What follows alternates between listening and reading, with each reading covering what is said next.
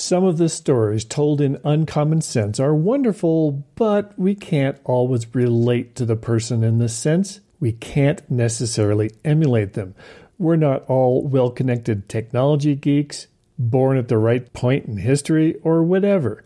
But here's a couple of stories about regular people who got past whatever fears they have of the coronavirus and stepped up to make a difference that anyone can do if they apply a little uncommon sense. Welcome to Uncommon Sense. I'm Randy Cassingham. We're living in times that haven't been seen since the days of our grandparents, or depending on how old you are, maybe your great or even great great grandparents. In 1918, there was a flu that swept the world during World War I that killed a lot more people than COVID ever will. Almost, certainly. But I'm not going to go into that. If you're interested in that story, the previous post in my blog, right before this podcast, talks about it called Stay Put. I'll link to it on the show page. What I do want to talk about are the people who let uncommon sense guide their actions as they stay home to ensure they don't get COVID or pass it to someone else if they have it and don't know it yet. Or the people who are turning their essential businesses to new things, like story after story of small liquor distilleries making hand sanitizer. You know, the positive stories. But before we start, I want to acknowledge something important. There are some people who get energized by an emergency like this pandemic. They spring to action either to directly respond to the challenges we're all seeing around us, or they use the time they have while confined to their homes to learn something new. They're the ones who have wished they had time to write a novel or a family history, and now they're actually doing it the ones who wanted to learn a new language or how to paint or even learn a new profession, and they signed up for classes online to do that. But there are also those who are truly fearful or depressed or sick. If it's bad enough, they're lucky if they can get out of bed to eat. Most of us are somewhere in between those two extremes, including me. I'm built for emergencies. The now retired EMS chief put me in charge of the first responder squad for two reasons. I had years of experience as a medic, even though I had let my certifications expire. The knowledge I already had made it very easy to recertify. And two, I'm a supernaturally calm person in emergencies. Few of the volunteers have seen truly serious injuries or illnesses before they signed up as volunteers, and they can get pretty stressed in a true emergency. Me, I've seen just about everything, and I don't tend to get jacked up anyway. So part of my job is to not just get patients calmed down, but the volunteer medics too, to focus on the job at hand and work to make someone's worst day better. But an emergency that goes on for months? That's something new to me. So, yeah, I'm feeling it. It takes more energy to focus and get work done, and sometimes I can't do it all. So, how do I handle it? I simply don't do it all. That's why I didn't do an episode last week. I was just out of energy and I knew not to push myself beyond the brink and get exhausted. Maybe you have the same difficulty or other difficulties, and I'm here to tell you that's totally normal and you're far from alone. Give yourself a break if you need one, but do your best not to wallow in it. And if you're one of the lucky ones to get energized by this, well, then you really are fortunate. And I hope you'll direct some of that energy to help others who aren't as fortunate. Like the two people I'm about to tell you about. I know about a number of such positive stories because I know these people. They're the kind of people I like to hang around with. I'm going to tell you about two of them. Kat lives near me on the mesa in rural western Colorado, where I've lived for more than 16 years now. She's just a few miles up the road. And then there's Linda in Reno. I'll start with her. When we met Linda some years back, a lifelong friend of a friend, my wife and I were fascinated by what Linda did for a living. She custom made costumes for professional competition dancers. Talk about a specialty. Her costumes had to look fantastic as the men and women who wore them stood there waiting to start or waiting to hear what the judges said. Their costumes had to look perfect while they were moving, whether their arms were at their sides, stretched high in the air, or somewhere in between. There couldn't be bagginess no matter what. There couldn't be fabric bunching up. They had to look and feel perfect all the time because it's often the tiny, subtle things that decide first place or somewhere down the line. You know how hard that is? But Linda was so good at her art, and trust me, it's much more of an art than a craft, that she always had a backlog of orders. I can't imagine how much it cost for that detailed custom work, but I know Linda spent hours and hours on every costume and earned every penny she charged. That's why she had a constant backlog of orders. Linda is retired now, but obviously she still knows how to sew. So maybe you can figure out what she decided to do in this era of COVID 19 quarantines, social distancing, and massive shortages of PPE or personal protective equipment. She started making face masks. And because she has so many years of experience and had so many pieces of leftover high end interesting fabrics, her masks are pieces of art even if she has been making them all day, every day, without taking a break until she was exhausted. Which happened after she sent me 20 masks for the volunteer medics at my emergency medical services agency. The supply officer saw me ask Linda for some on Facebook and sent me a private message to say, We're doing pretty well on disposable masks and maybe we don't need them. I replied that I thought this is going to last longer than we think, and at some point, we're going to need them. By the time they arrived, we needed them. One of the first of those masks went to our supply officer, and she posted a selfie on Facebook wearing it.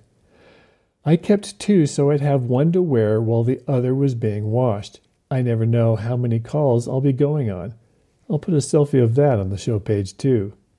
Linda's friends who can't sew or don't have a machine or whatever have pitched in by getting her elastic or other materials she might need.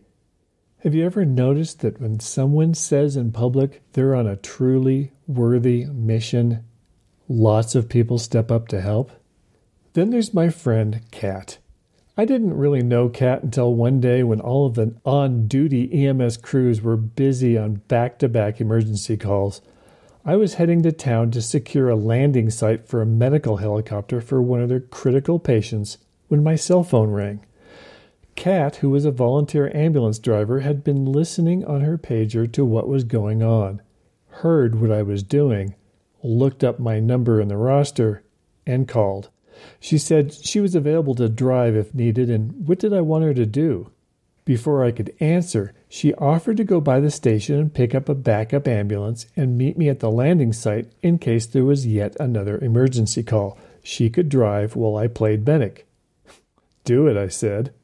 Twenty minutes later, she pulled up where I had secured the landing zone at our county fairgrounds. While waiting for the patient and the helicopter to arrive so the patient could get on their way, I got the chance to talk with Kat one on one for the first time. She pointed me to something I hadn't noticed before the entrance to a den there in the fairgrounds where some foxes lived. And sure enough, a couple of the kits were right there playing. Made my day. That was a few years ago. Fast forward to the COVID pandemic. Kat and I are friends on Facebook, and after Linda sent me some masks, I saw Kat was making them too. Lots and lots of masks. Kat is a quilter, so she knows how to sew, and she has a lot of fabric scraps. Kat posted a meme that said, And just like that, I went from fabric hoarding to being prepared. I've put that meme onto one of Kat's Facebook photos on the show page. It shows the stacks of cut to size fabric pieces on her workbench ready to be sewn into masks, all in colorful patterns and again, high quality fabric.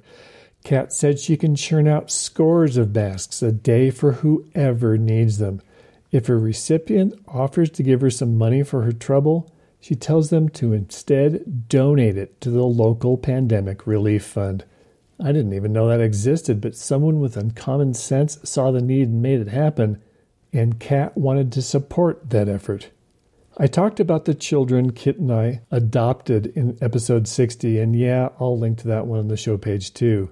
On one of Kat's posts, the kid's grandmother asked if she could get four masks, one for each of the three kids and one for her.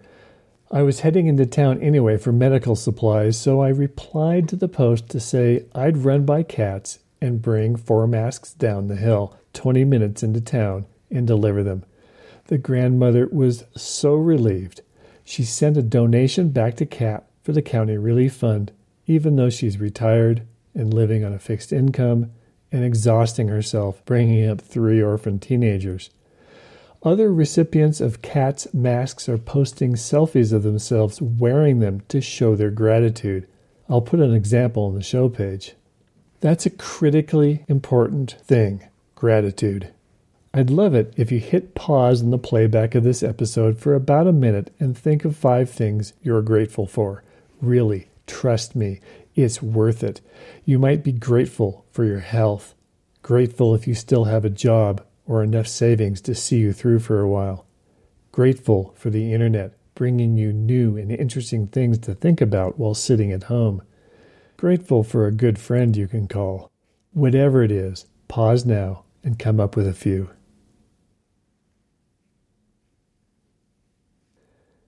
The best thing you can do for your own mental health is to pause briefly every day to think about what you're grateful for.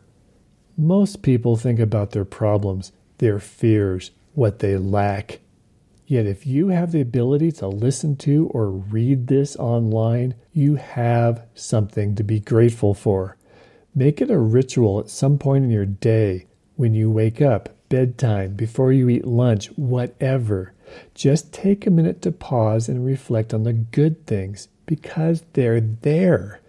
One of the good things in my life is knowing people like Linda and Kat who took just a minute to think about what they can do to help out in this emergency. It's a weird emergency. It's slow, going on for weeks, months, and hopefully not a couple of years like the 1918 flu pandemic.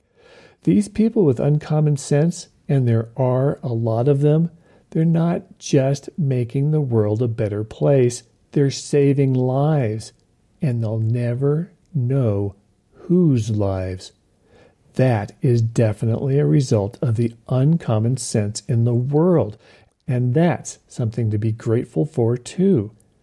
This era is going to be studied for generations to come. Epidemiologists, sociologists, anthropologists, and a lot of other ologists, this is the first severe worldwide pandemic in modern history, and it will be a field of study for a long, long time. We don't have a lot of detail from the last one in 1918 when there were no computers to keep track of the details. We have them now. We have an opportunity to tell the future what we tried, what we changed, what worked, and what didn't in great detail. What do we want them to know? Because there are going to be future pandemics, and humans don't do a great job of learning from mistakes made in the past, as we're seeing right now. So, the more we can communicate to the future in a coherent way, the more likely they'll be able to apply the lessons to learn from the mistakes we made to get here. The next two episodes will explore a couple of things more deeply. First, a counterintuitive story about why someone chose not to do something extraordinary to help with this pandemic. It doesn't sound like uncommon sense, but it is, and you'll understand why when you hear it. Second, a look into what we might want to change when all of this is over and we're starting to rebuild. Because it will end, we will rebuild, and, well, we must change some things. If I need to, I'll take another break, but that's what's coming up. You'll note something new on the show page a little button to contribute to support the podcast. It's a link to my new page on Ko-fi, a funding platform without having to fool around with a shopping cart. It's quick and easy, and they don't take anything off the top of the contributions you make like Patreon does.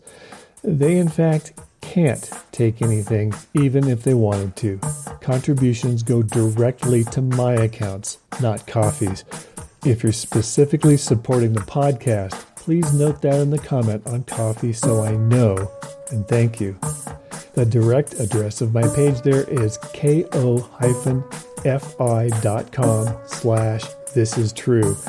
And of course, that's linked on the show page. Thanks very much for your support.